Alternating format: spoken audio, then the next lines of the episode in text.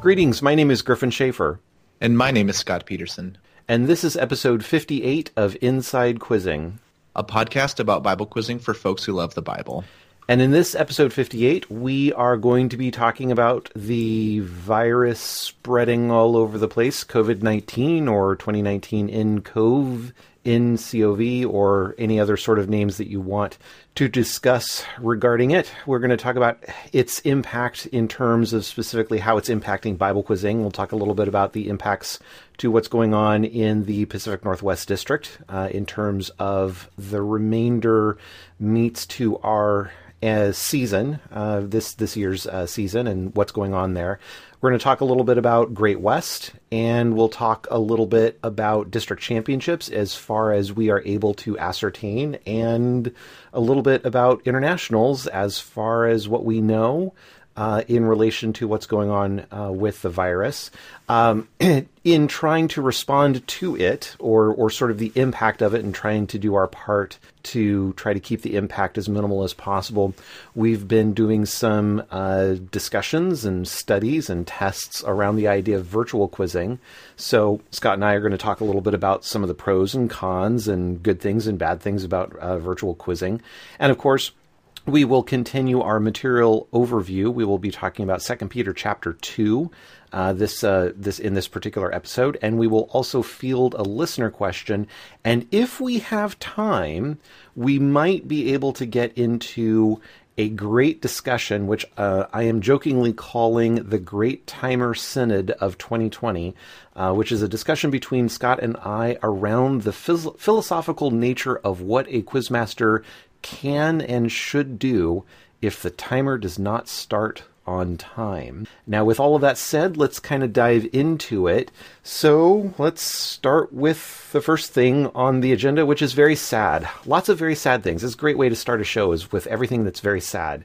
So, uh, as many of you know, probably all of you know, uh, the COVID 19 virus uh, and really sort of the doing our social duty to try to limit its spread as long as possible. Basically, the the whole you know theme of of flattening the curve out in terms of trying to do everything that we can to reduce the number of folks at any one time who need medical care. Uh, and and and that sort of impact on Bible quizzing has um, has been non-trivial. Uh, let's let's call it. Uh, I, in fact, in my entire history and experience of working in Bible quizzing, I have never seen a season. I have never experienced a season like what this season is shaping uh, up to be. Um, Scott, I've been talking a little bit. Do you want to kind of jump in here and um, kind of express your thoughts and from your perspective here? Yeah, I don't know how many thoughts I really have. It's just weird to have like every normal event in life canceled. It's just it's surreal. Yeah, it is absolutely surreal. Um, you know, so Scott lives out in the Midwest. Um, I don't think there's been has there any has there been any sort of major outbreaks in your area or or kind of in that sort of in your state? Michigan has seen an uptick, and I believe it is in the top 15 U.S. states now, but near the bottom of that grouping. Hmm. okay. And of course, those numbers change rapidly. The United States is not doing a particularly good job, even to this date, uh, March 16th, not doing a particularly great job of testing uh, terribly well. And so a lot of the numbers that we have in terms of total caseloads are probably deflated from reality uh, to some degree. So, I mean, that's good in terms of calculating a CFR, but not so good in terms of really getting a handle on the spread and what's going on there.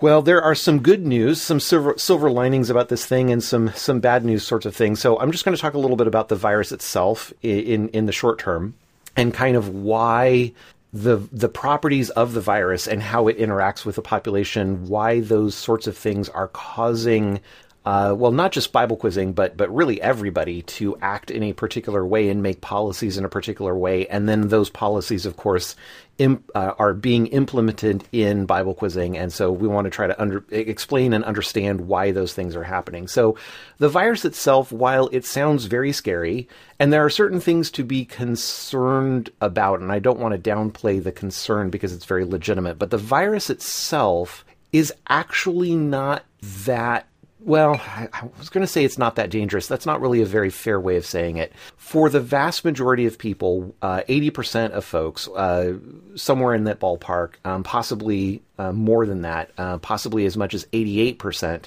of folks will have a mild reaction uh, to the virus if they get exposed, if they become sick.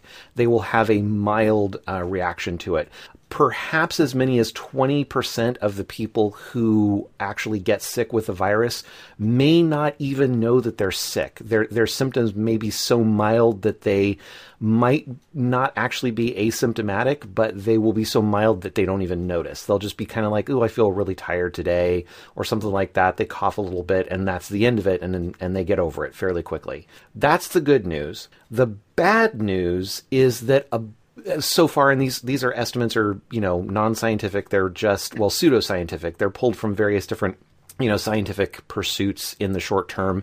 So don't rely too terribly on these numbers. But roughly twelve percent of folks who are contracting uh, the virus, who, who basically get sick with the virus, require some kind of care, right? Now, this can be anything from generally severe uh, all the way into critical. So severe cases just means you get sick, but you get so sick that you ha- you actually have to go see a doctor about it. Right? It's not something that you can just treat at home, but you have to go see a doctor, and they might you know um, diagnose you. They might um, try to give you some sort of medication. There really isn't.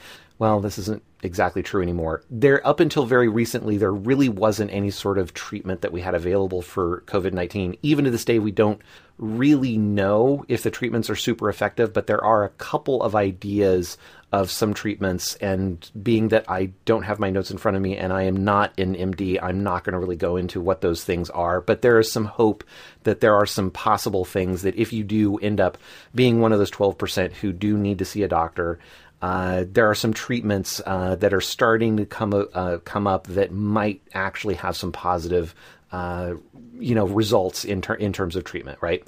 But generally speaking, uh, it, folks who get severely ill, this is probably somewhere around. Sorry, the critically ill, not severely ill. Folks who get critically ill, this is probably around somewhere around five percent, give or take.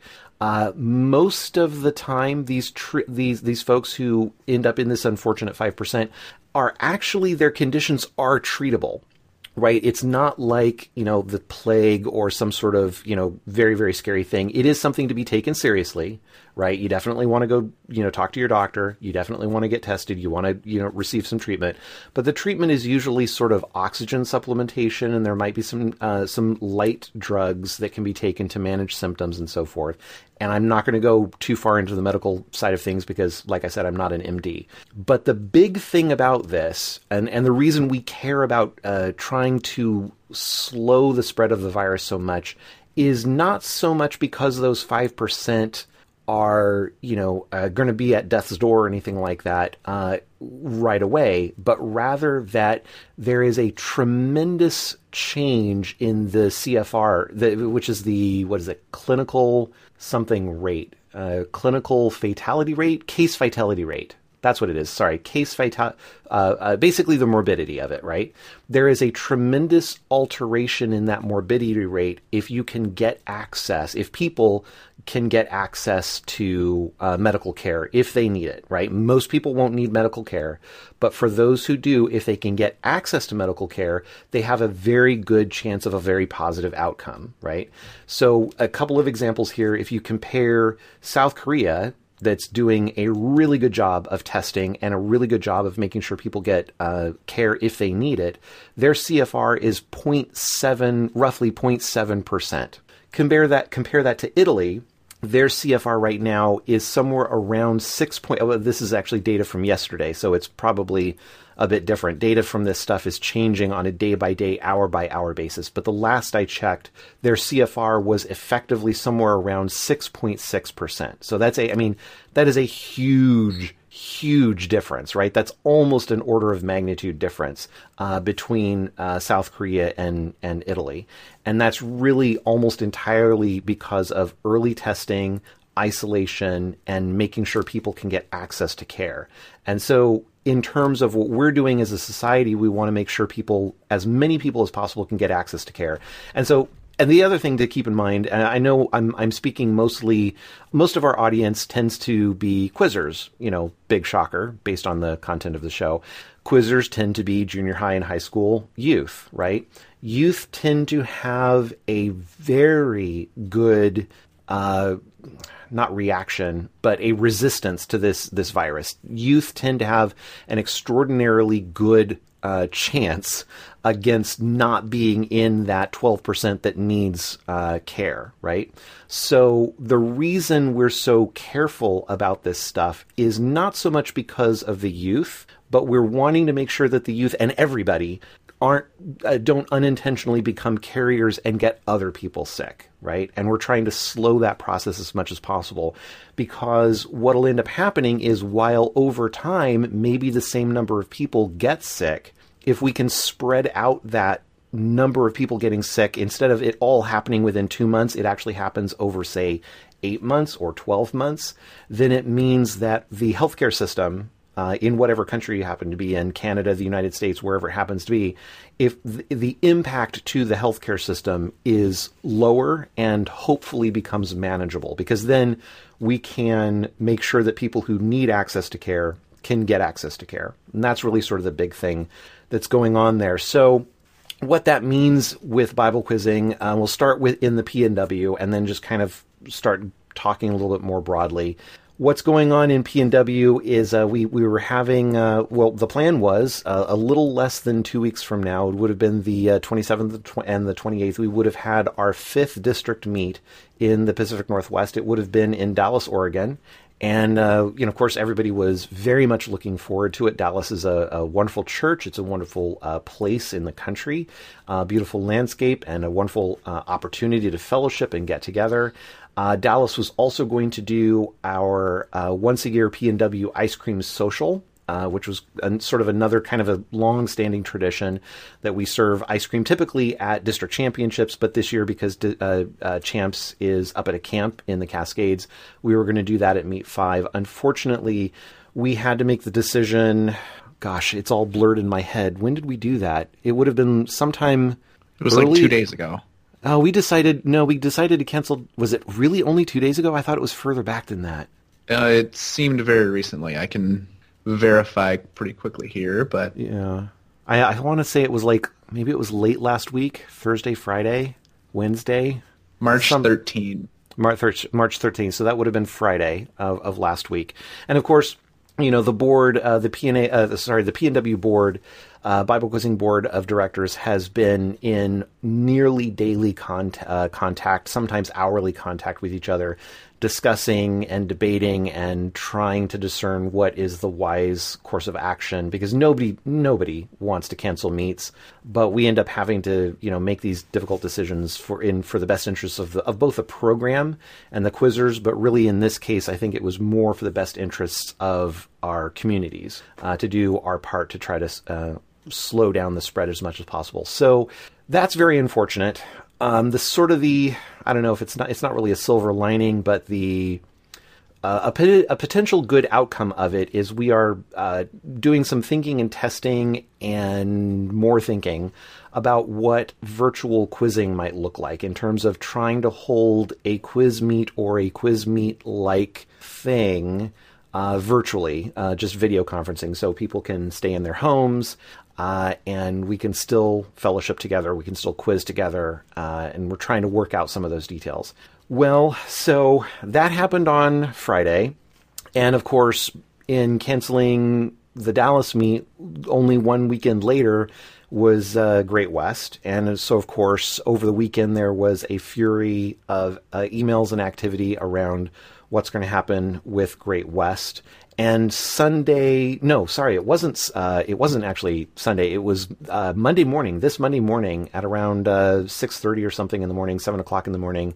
Uh, Glenn, who is the uh, district coordinator for Western Canada uh, and who is the chief person in charge of managing and hosting Great West, emailed Darcy and I, the two other district coordinators involved in Great West, and announced that sadly, regrettably, he was going to have to cancel Great West. And honestly, I, I, he made the right call, and I don't think there's really there's really just no other way it, there, there's just no realistic, viable way that we could have uh, conducted Great West, uh, even if we wanted to.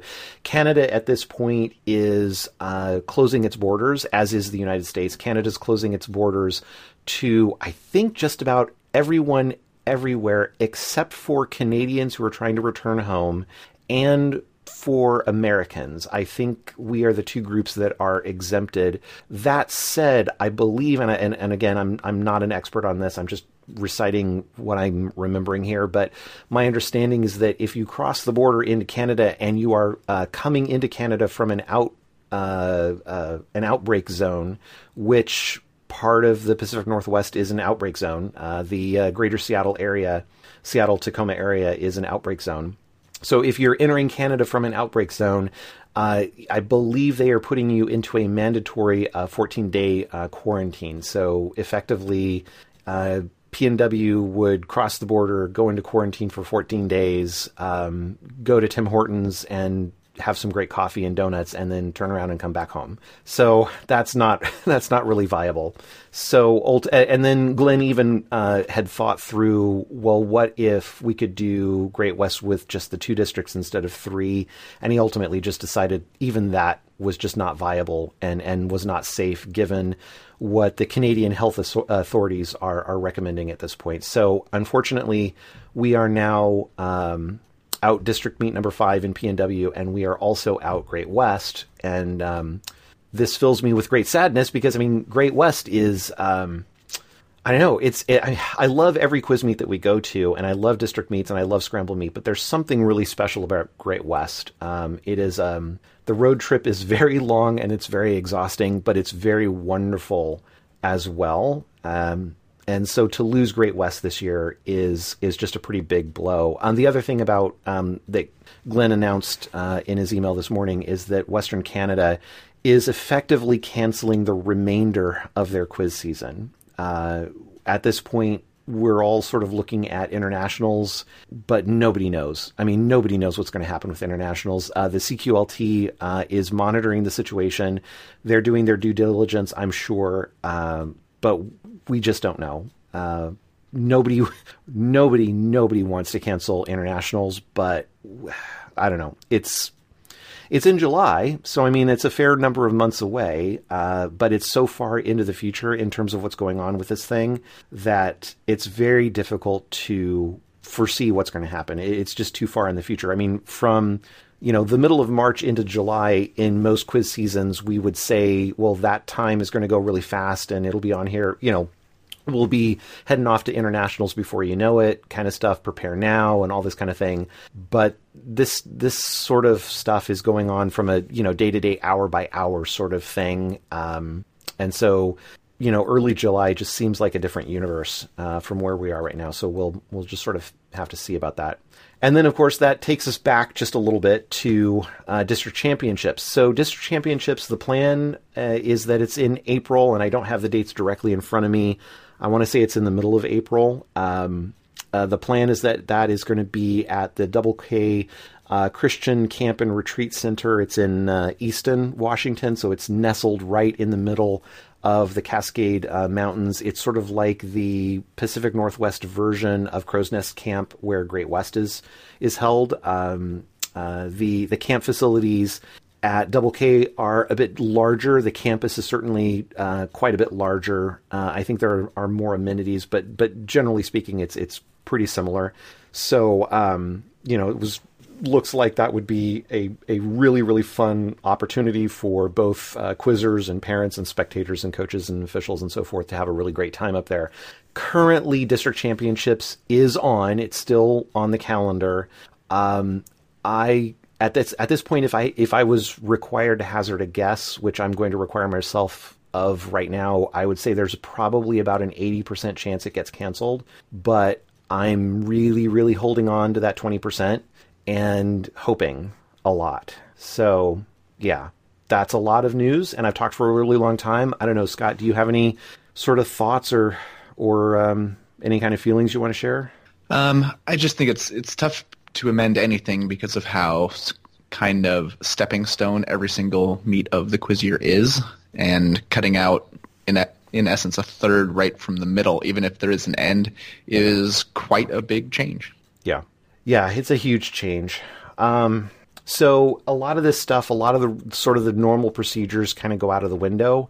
Um, if we find ourselves in a situation, I, am I'm, I'm again really holding on to that 20%. If we find ourselves in a situation where uh, that 20% becomes reality and we really can continue with district, district championships, uh, expect that the eligibility for district championships will change wildly um, probably so wildly as to include anybody who wants to come. I know that kind of changes the nature of district championships. We usually use that as a motivational kind of thing to kind of earn your way in. But I mean, given everything that's been been going on this year, uh, I think there's uh, the greater good is served by uh, encouraging anybody who wants to participate in in championships to be able to do so.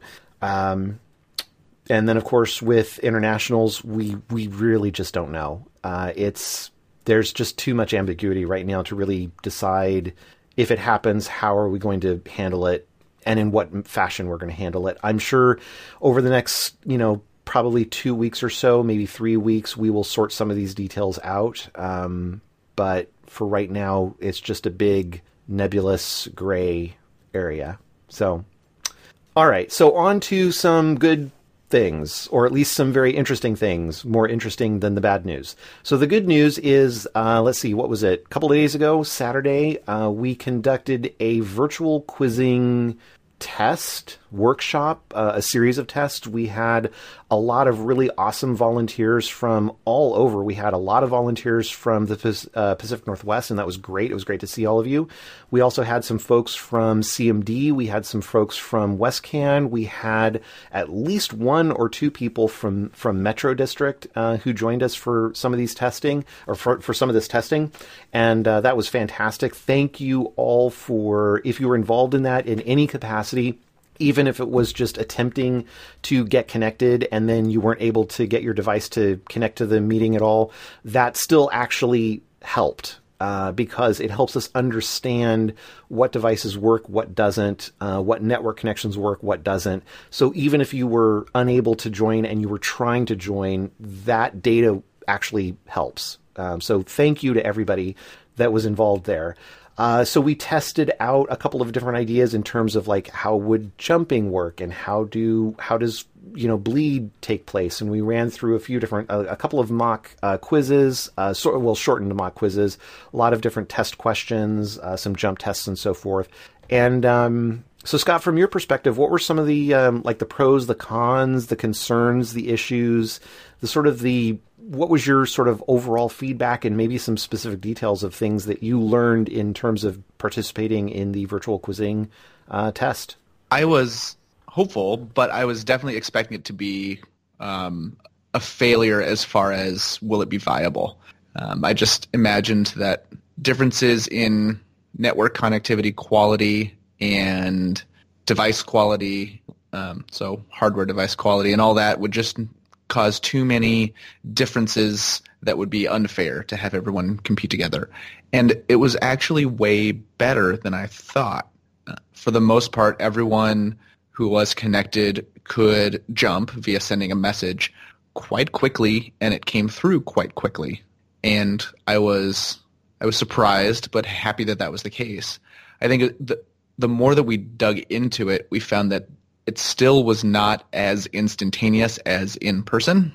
And even a slow amount of delay, even if consistent for everyone, just it required quizzers to jump so much earlier than they would normally jump and still get the same amount of information from the quizmaster that they were effectively jumping before the question was started a lot of the time to get two syllables just because of the various delays and which which probably is not a viable solution, um, even with because even with incredible, like maybe even hardwired speeds, I think there would still be some amount of delay greater than in person, and that does matter a lot in quizzing. Yeah. I approached the virtual quizzing tests from a fairly optimistic perspective. I was um, I was sort of holding on to the hope uh, that that twenty percent hope that that maybe we could make something work. Uh, I honestly had no idea what was going to happen, um, and uh, but I was just kind of holding out some level of hope. So similar to Scott, I was very surprised. Um, I mean, I was I was I was hopeful, but I was really surprised that the jump ordering seemed to be fairly accurate. I mean, that was kind of the surprising thing. What we did was we randomly assigned people a number uh, between like 1 and 15, and I just started reading numbers really quickly. Uh, and we did this over and over and over again uh, to, you know, just is it a fluke and, and how is this working kind of stuff. But I would say something, you know, 1, 2, 3, 4, 5, 6, 7, 8, 9, 10, and just keep going.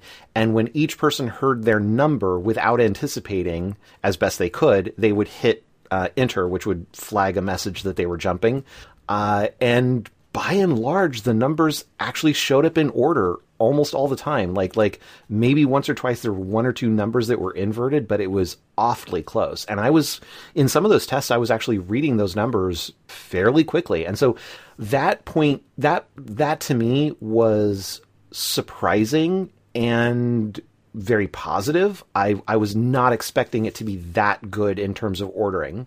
The the thing that really was both frustrating but probably not terribly surprising was that the lag was probably about half a second between me saying something and a quizzer hearing it.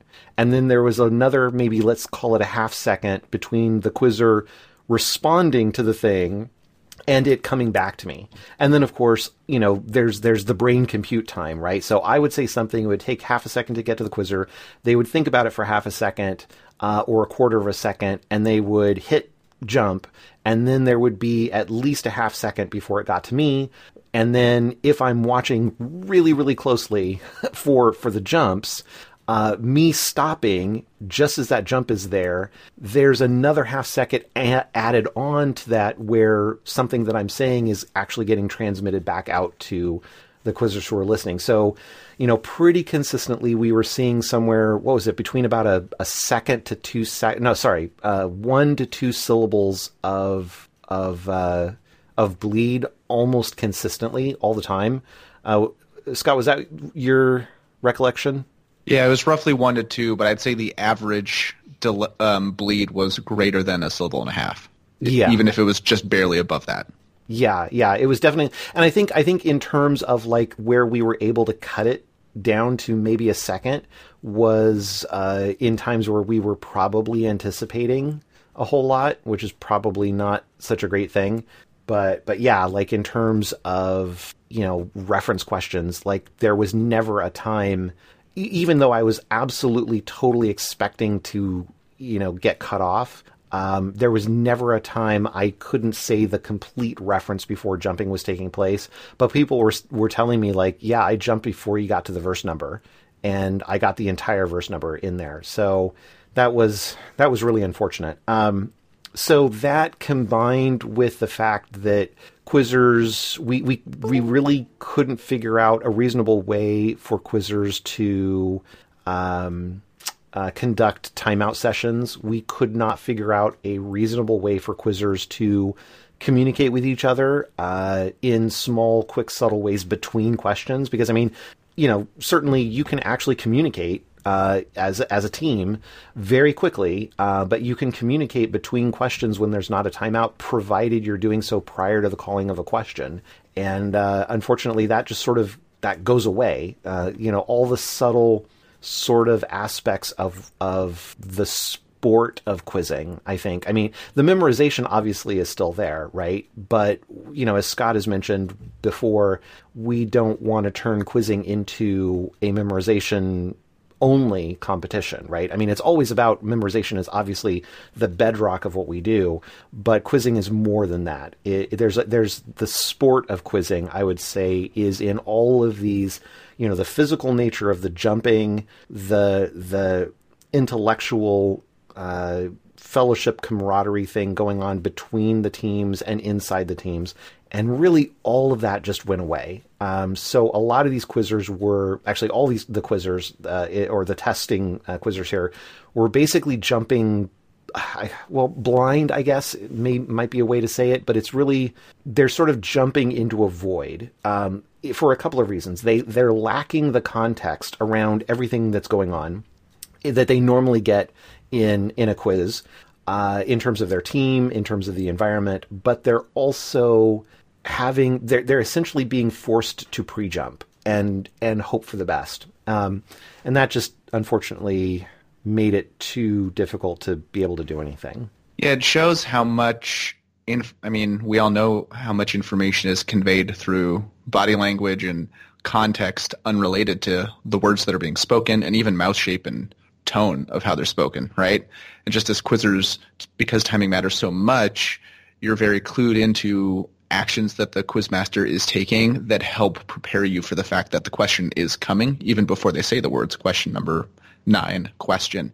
And like all of that's gone. Um, and it sounds really subtle until you don't have it.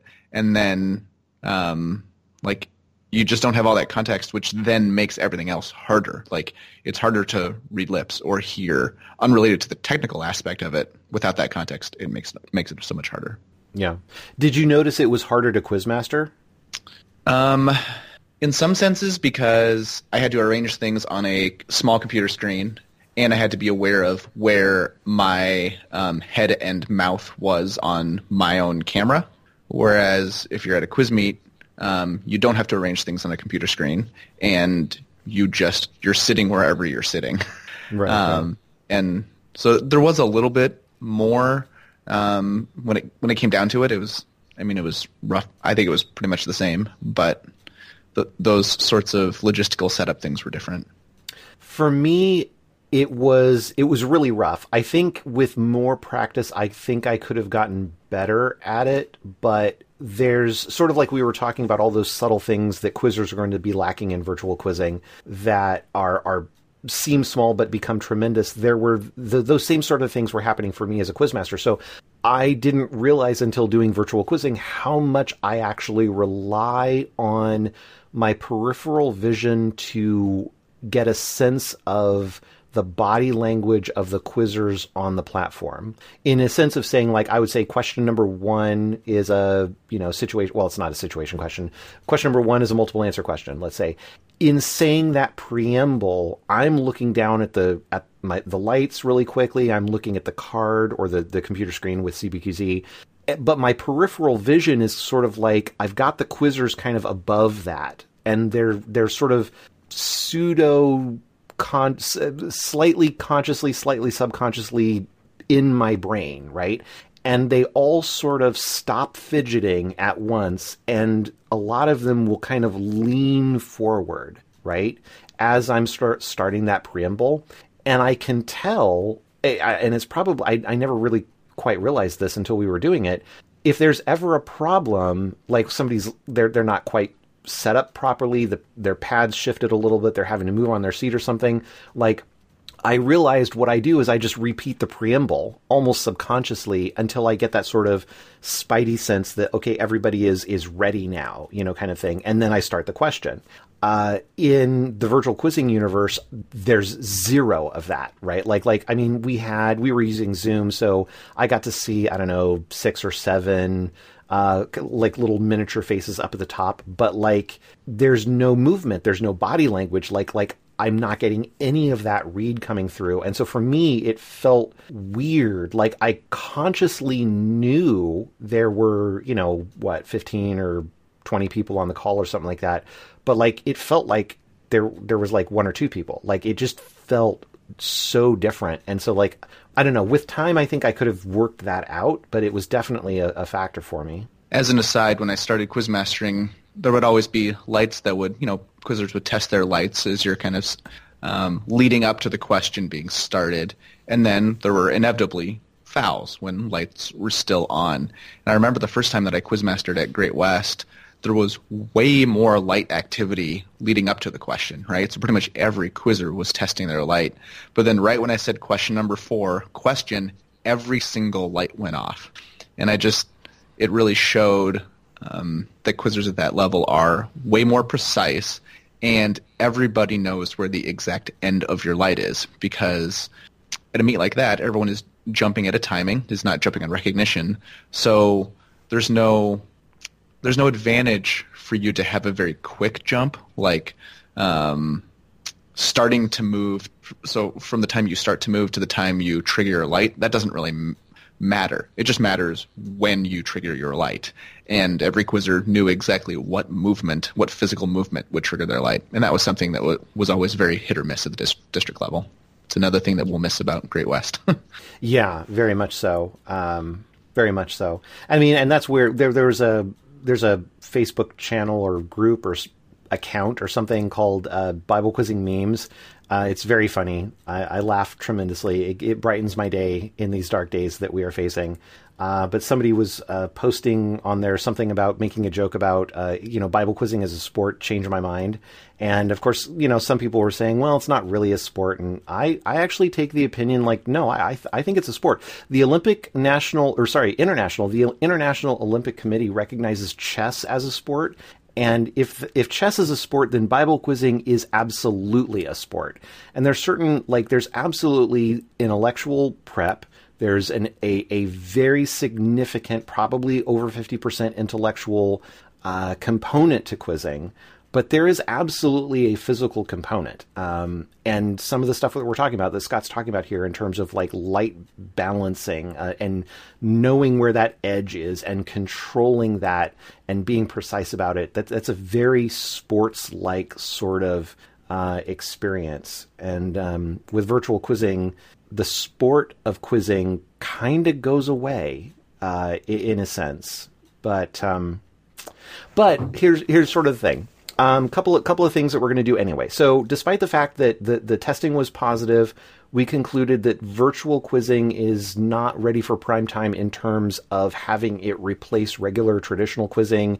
Uh, in terms of scoring, but we're going to do virtual quizzing anyway. We're going to we're to attempt to do a virtual quiz meet uh, this uh, well not this weekend but the weekend after uh, the the normal weekend of of what Dallas would have been. So that's March 27th and 28th. We're going to uh, have it be something like a fun meet, um, sort of like what we do in PNW for the scramble meet. So we will be keeping score and we will be, you know, posting stats and all that kind of stuff, but they won't count for anything. Um, it's purely just to um, fellowship, have fun, get some quizzing in, uh, and really the biggest thing is is just reward and honor the commitment and the time investment and the work that the quizzers have put in to prepare for Meet 5. We just didn't want to have that just be kind of thrown away and ignored. We wanted to honor that sort of uh, that that commitment and that time and that investment. So that's going to happen.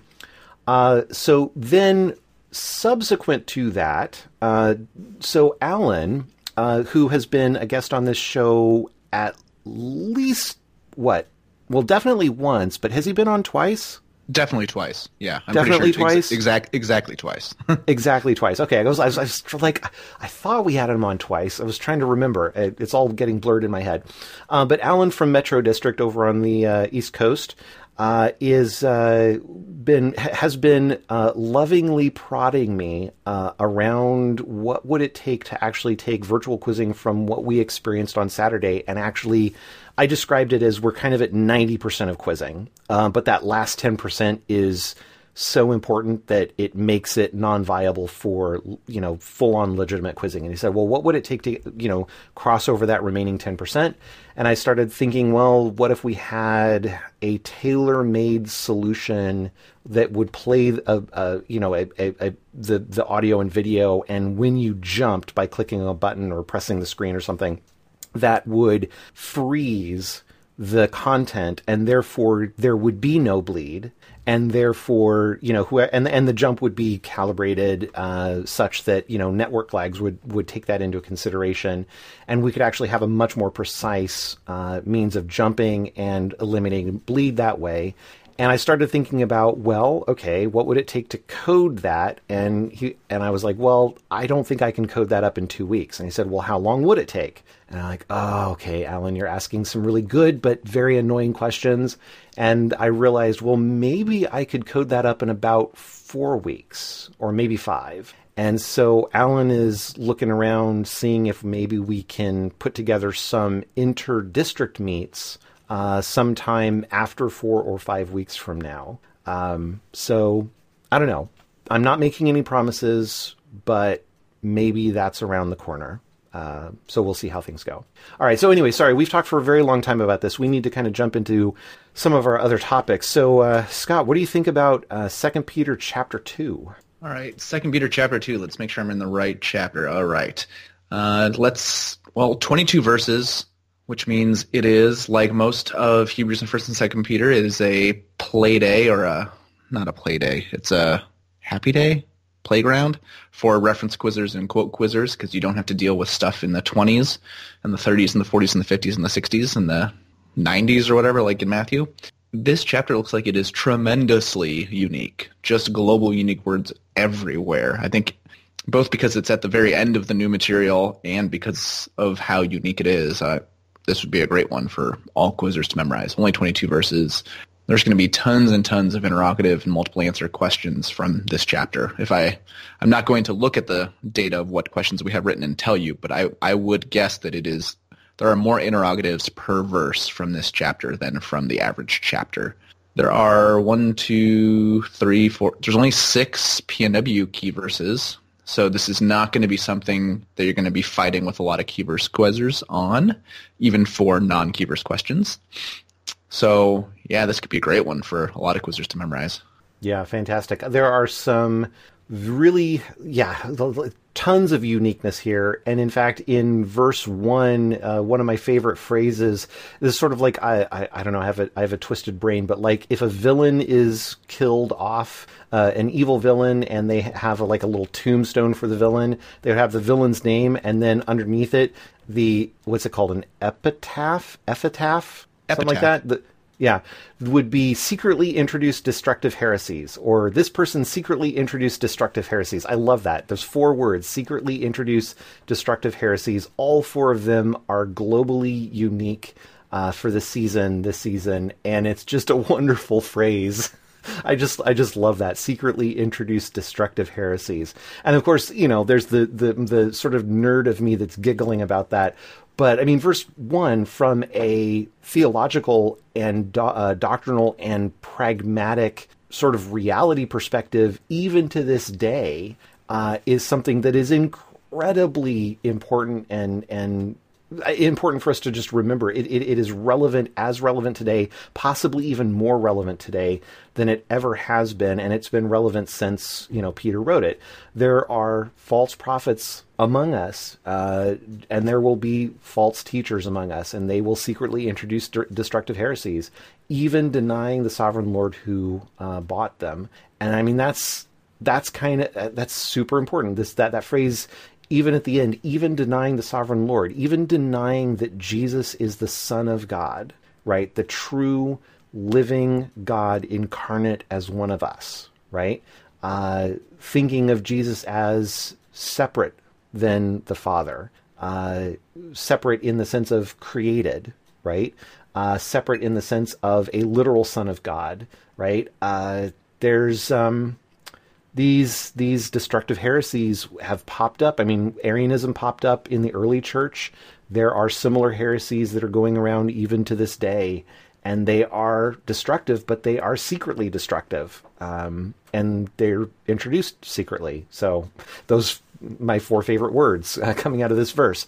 So I mean, there's a there's a just a tremendous amount of and of course, I'm only focusing on, on verse 1. There are 22 verses in this chapter, and they are just packed solid with theological, doctrinal, practical uh, information, uh, stuff that we really need to take to heart.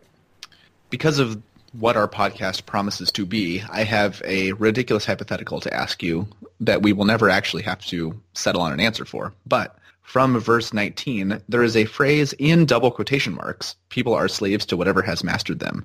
If this were a non-epistle year, would would you think that there's a way you could write a situation question off of that phrase in double quotes?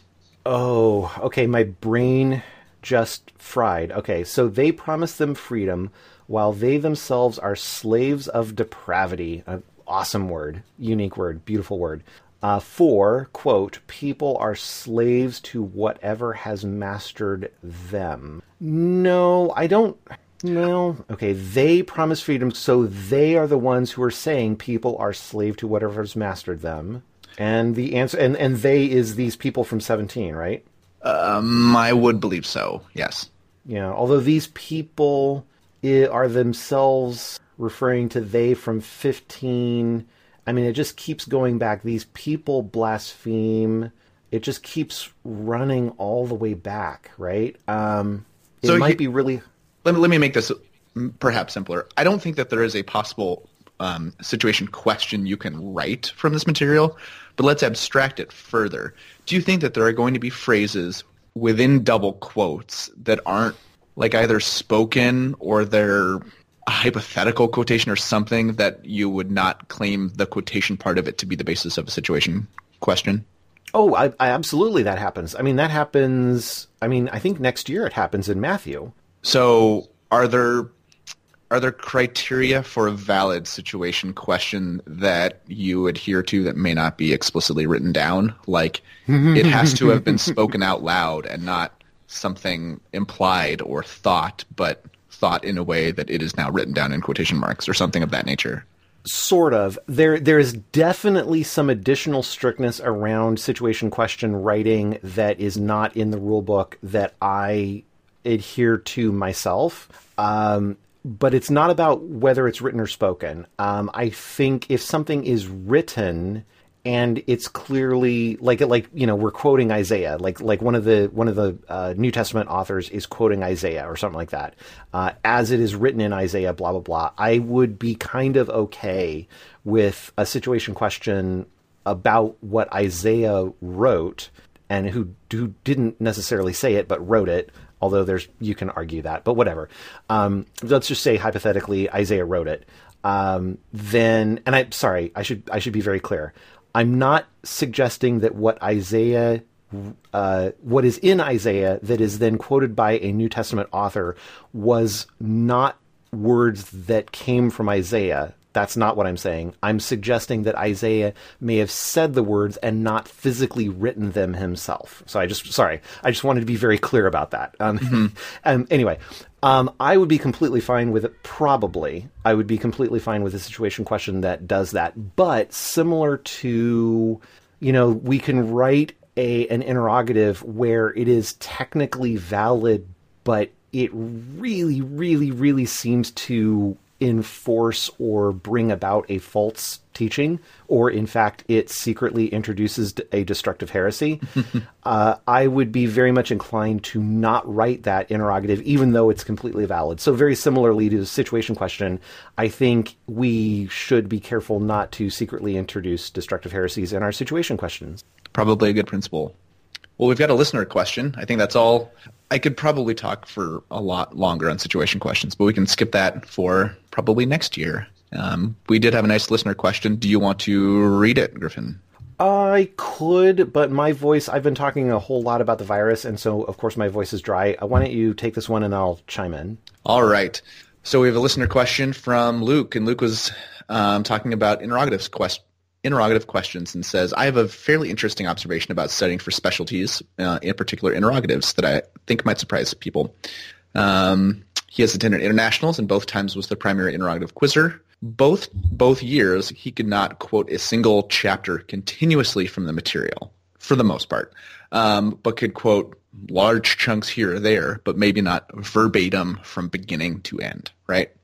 I am paraphrasing a little bit, so instead of to prepare for international, instead of instead of quoting the entire material or um, working to be able to quote the entire material, um, he would drill on keywords, key phrases, listen to the audio of the material whenever possible, write out chapters, um, and do a lot of. Um, he would write questions, wrote um, many many interrogative questions in CBQZ, um, and then he could make lists and practice from those. And so was very, very familiar with interrogative questions, how they could begin, keywords, key phrases, and so if you gave a reference or maybe even started a chapter, you might not you might be able to quote that whole verse based on just the reference or that whole chapter based on just the beginning. But if you gave these little chunks from here or there, um, could probably finish every single verse um, and quote um, decent chunks and more than enough to get interrogative questions correct. Now, so in sum, he was more focused on preparing for that specific question type than being able to quote the entire material. Now, he does admit that the method d- doesn't apply as much for the district level since that level of preparation on a, on a single question type maybe isn't required and it might be a little bit more valuable to to have breadth versus depth. Um, and again, he acknowledged, well, not again. Additionally, he acknowledges all quizzes are different, so these study methods may not work for everyone, but he was interested in our thoughts on this sort of deep dive study because we do talk a lot about how useful it is to be able to quote the whole material and no references. Yes. Well, okay. So, first of all, I will I will stipulate a sort of a governing construct construct that's not really the right word. A governing super rule, a governing super philosophy. Do whatever works best for you. Uh, so if you are Luke and memorizing the way Luke memorizes and studying the way Luke uh, studies is works out to be successful for you, uh, keep it up. I mean, certainly experiment with other ways and see if there's something that's even better.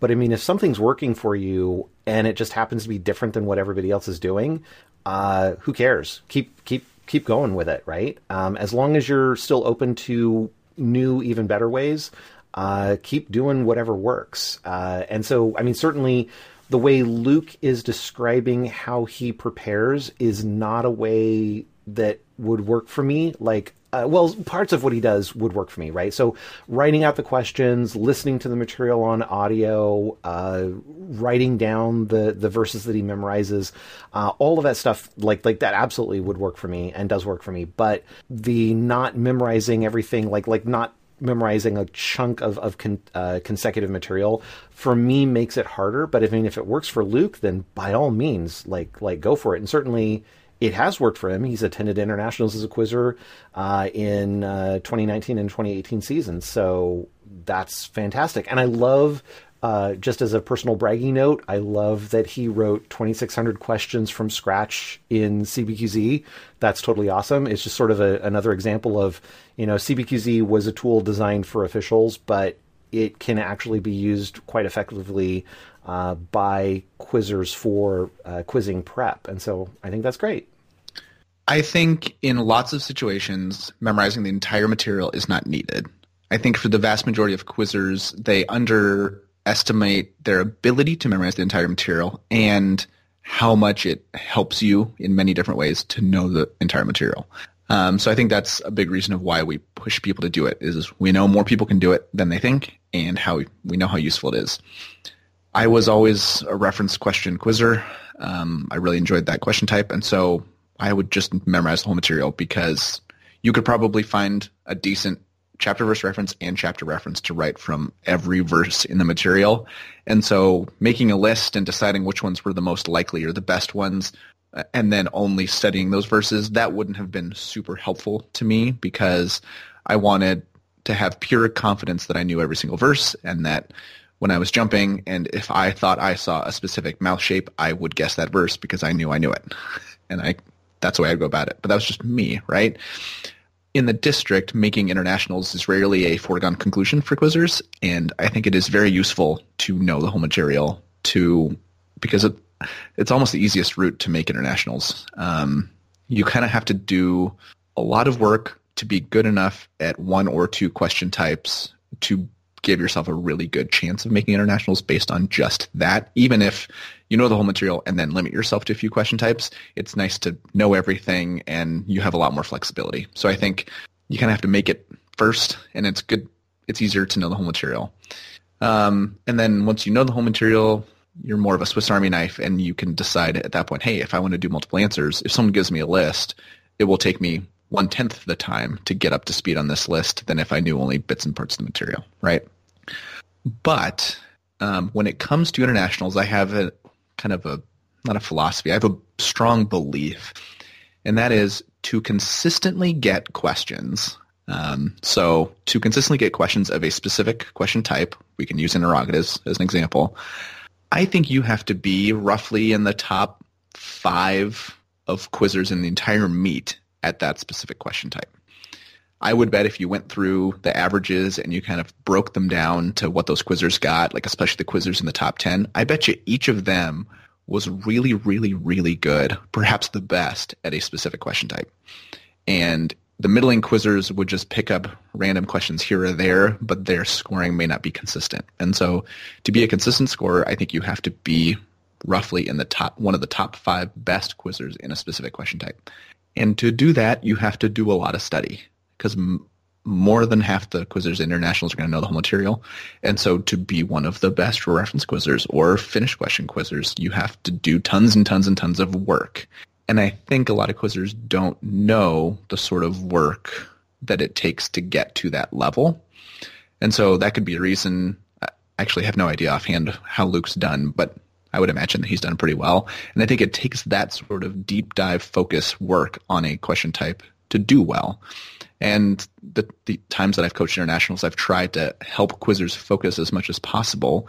Oftentimes quizzers already came to me knowing the whole material amazingly, but I would want to push and push and push them on specific question types to really own them and say, can you be one of the top five quizzers at the meet?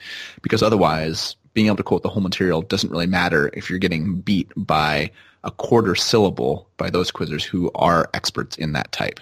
Um, and that's definitely happened um, over the years where I had quizzers that could quote circles around everybody else there, but when it came to a specific question type, they were not in the top five and would get beat on jumps by uh, quizzers that had prepared better on that specific question type. So I think it's kind of you have to know both what kind of studier you are, as Gryphon said, but also what what kind of game are you playing. In the district, I would always be way more um, comfortable and confident if I did know the whole material. But when it came to internationals, I think it makes sense to focus on whatever, however narrow you need to focus to get to that level of expertise. Yeah, absolutely. Totally agree. Well, let's move on to our last topic here. Uh, by the way, before we move on, Luke, thank you very much for writing in. We very much appreciate your your comments and your uh, question and your feedback into the show. So thank you, and uh, everybody else, take Luke's uh, example to heart, and please write us, email us. We'd love to hear from you. Uh, but with that being said, let us move on to the Great Timer Synod of 2020. Uh, thus now in session, hear ye. Judges Scott and Gryphon shall now hear the case of what should happen and what is ideally to happen if a quizmaster does not start the timer on time. So, Scott, what are your thoughts about this deep and very important question? So I've used a lot of different ways uh, as a quizmaster of managing jumping, um, software on a computer or boxes, some with the, the beep on when a quizzer jumps and some with the beep off. And or CBQZ. I've used CBQZ where to start the 30 second timer, I have to select a quizzer, so the quizzer that won the jump. And by and large, they're all very close to the same in efficacy, but I really like the control of being able to start the timer when I do verbally recognize the quizzer by name. And I am pretty good at names and faces. And so very quickly after a light is triggered and I can visually identify the quizzer, I'm able to call them by name. And I like to make that as quick as possible because um, when you're when you've jumped and are up at the mic or going to be up at the mic, you are it's crazy what you can forget in a short amount of time. Um, so I like to have control over the timer so that when I call a quizzer by name, I'll start the timer. If it takes me an extra beat to call them by name, I haven't started the timer yet so that they get their full 30 seconds and it's consistent. Now, one thing I've found is I do not remember to start the timer 100% of the time. And so the times that I forget to start the timer, instead of saying like, hey, I forgot, we need to start over and redo the question or something of that nature, I kind of mentally estimate and say like, oh, it's been like five seconds. And so then I'll start the timer and um, I'll do some quick math, right? So if I say, oh, it's been about five seconds, but my memory is not precise. I obviously just forgot to start the timer. So I'm going to wait, not wait until this 30 second timer counts down to five seconds left to call time. I'm going to maybe let it go down to three or two. Um, something where I give them an extra second or two buffer added to whatever my mental estimate is. And I decide on this time as soon as possible so that I'm not swayed if they're like, oh, they're down at second two and they're about to get it.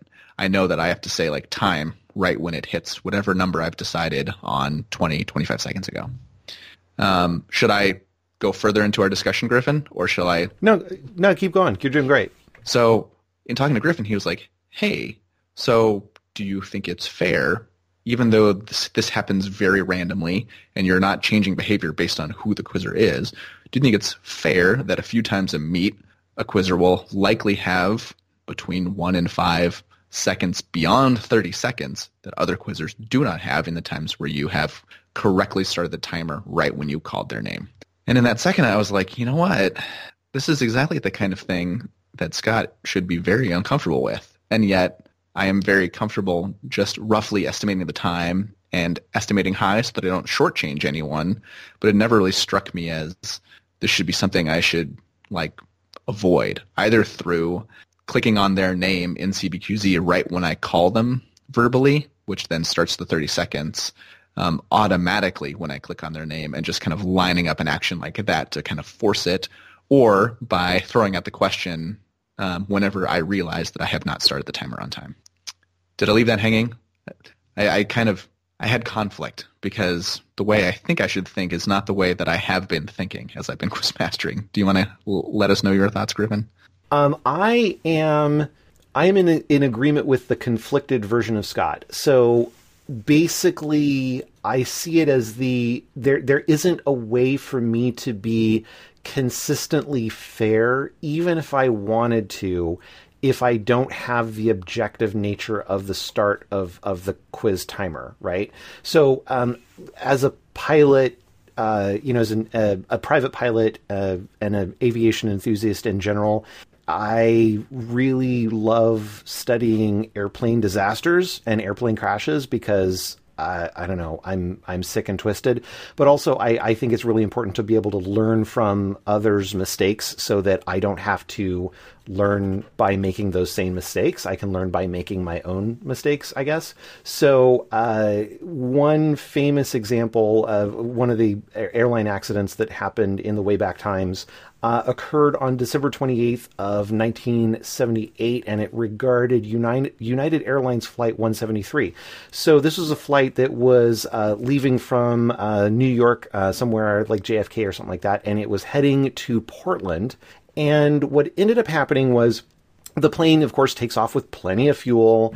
And uh, you know, and you have a, a, the FAA has a whole bunch of regu- rules and regulations about ensuring you have extra fuel and blah blah blah blah. Anyway, they were all in compliance of all of that stuff.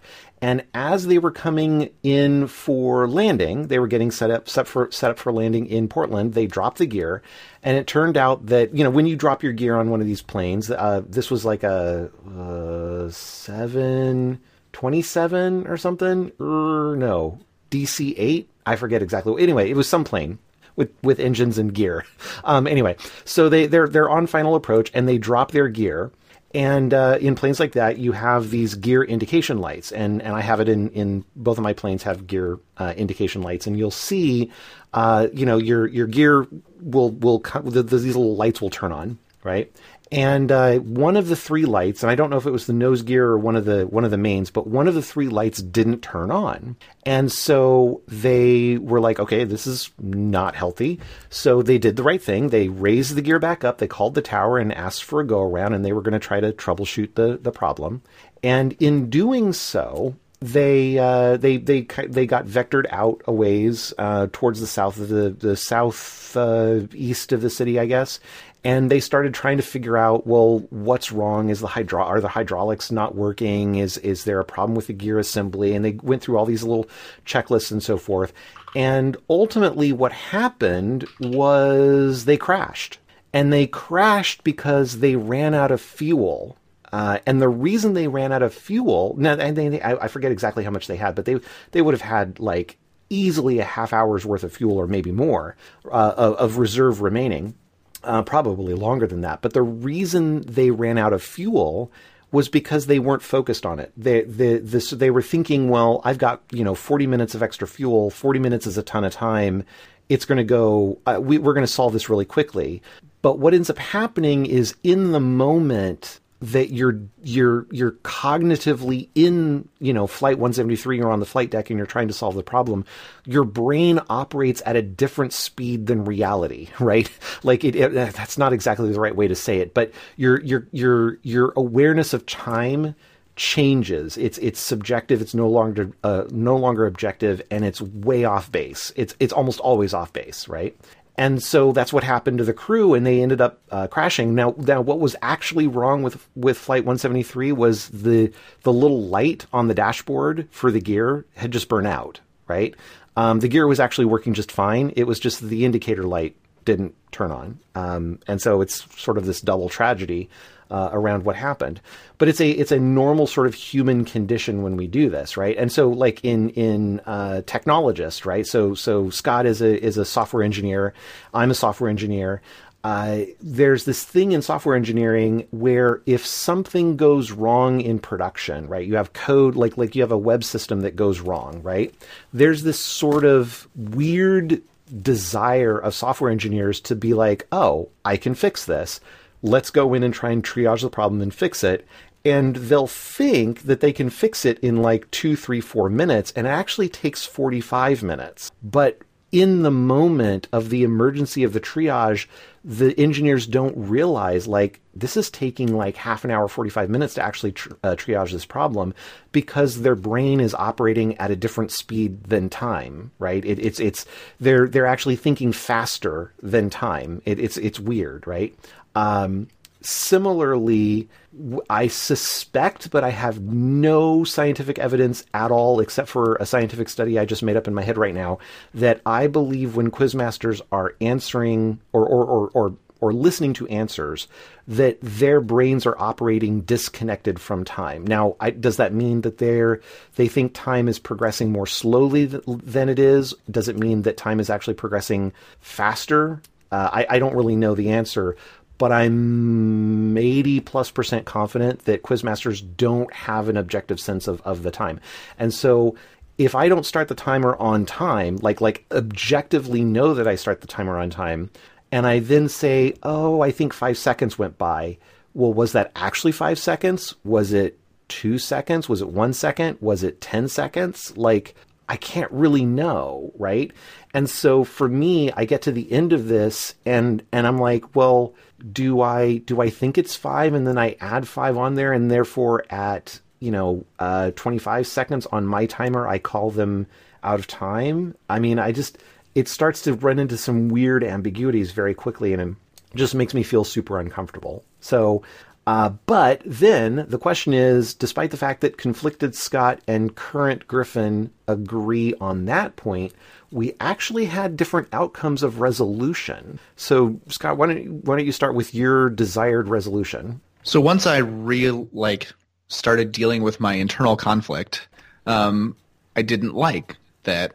I mean, in the best case scenario, a few quizzers per meet got probably one to three seconds on average extra. And I don't like that because it's unfair to everybody else, right? Who gets exactly 30.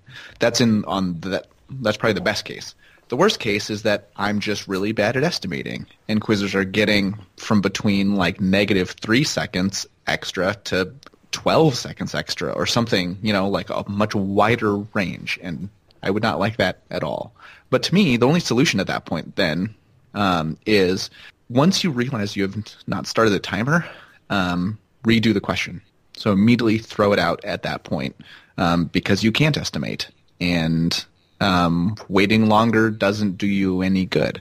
Um, and I didn't like just redoing a question for what feels like a small error, um, but it it it falls in line with how I think quiz, quizmasters should be redoing questions, which is if you have grounds to redo a question, you should be making the choice to redo it um, right when those grounds happen and not later, like when the 30 seconds have elapsed or um, anything. Um, so throwing out the question exactly when you realize you have not started the timer yet would fall in line with all the other time, all the other cases that I would throw out a question. Yeah. Well, so there is current Gryphon and then there is future Gryphon. And I suspect future Gryphon agrees with Scott's, um, shall we say, black and white interpretation of how to deal with this. Um, or dogmatic. I don't know. That's not the right word. But, but Scott's very clear cut, like, here it is. Here's what we're going to do. I think future Gryphon will agree with him. Oddly enough, current Gryphon sort of doesn't, kind of which I know sounds really weird, but I'll explain. I so okay. Yes, I completely agree. Well, I think future Gryphon will will agree, but here's sort of the practicalities of this. When does this actually happen? How frequently does does this sort of scenario happen where the you don't start the timer on time? It happens really rarely. I mean, it, it's it's a couple of maybe once or twice a quiz meet, right? If that, right? It's just it's not a very common uh, occurrence. And in those rare cases where it's not a common occurrence, most of the time, because probabilities being what they are, we're talking about an interrogative question. And being the nature of interrogative questions, very, very likely the question will get answered correctly or incorrectly, obviously, like really obviously before 30 seconds are done, right? So in that case, uh, if the question is able to be answered, let's say, and, and, and this is sort of where this is where Gryphon is currently at, but I don't know that Gryphon is going to stay there because I think Scott makes a very compelling argument. But current Gryphon says, well, if I miss the timer and I think maybe it's two or three seconds in, but then at second number six or seven, the quizzer clearly, obviously has answered the interrogative correct. I'm just going to count them correct and very quickly move on to the next question and then chastise myself mentally for not getting the timer started on time, right?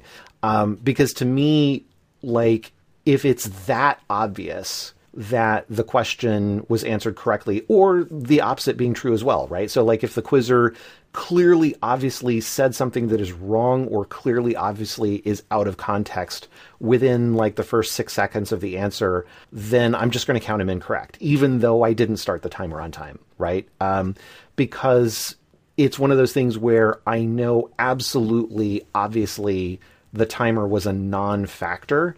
And most of the time, the quizzer is going to answer it correctly. So I don't want to then yank that correct answer away from the quizzer because I screwed up in something that I know didn't actually have any impact uh, in their you know answering correctly within a 30 second time frame. This becomes somewhat ambiguous when you get closer to the 30 seconds, right? So if a quizzer takes 20 seconds to answer, then it's like, well, is it super obvious that they got it done within 30 seconds? I mean, maybe, but then I'm starting to run into United Airlines Flight 173 territory again, right? Like, how trustworthy is my brain that I only stalled for three seconds on the timer, right? Um, you know, that it starts to become much more muddy. So for me, in current Gryphonland, if it's super obvious to me, and I and again, what does super obvious mean? I don't know. That's kind of vague too, but I mean, it would just have to be really, really, really, really obvious that there's a correct or incorrect answer well within the 30 second time frame, I would probably proceed. But then in those even more rare situations, which I don't even think it's ever happened, um, but in those very, very rare situations where the timer didn't start and they took 23 seconds to answer, then I'm kind of like, well, gosh, now I'm in a horrible situation where we've spent 23 something seconds in an answer that let's say they get correct and now I have to basically say I'm throwing it out because I didn't start the timer on time after giving them the opportunity to answer the question. And that just is a horrible, horrible thing to be in because I mean, then I don't know, it, it starts to give off the appearance of favoritism in a way.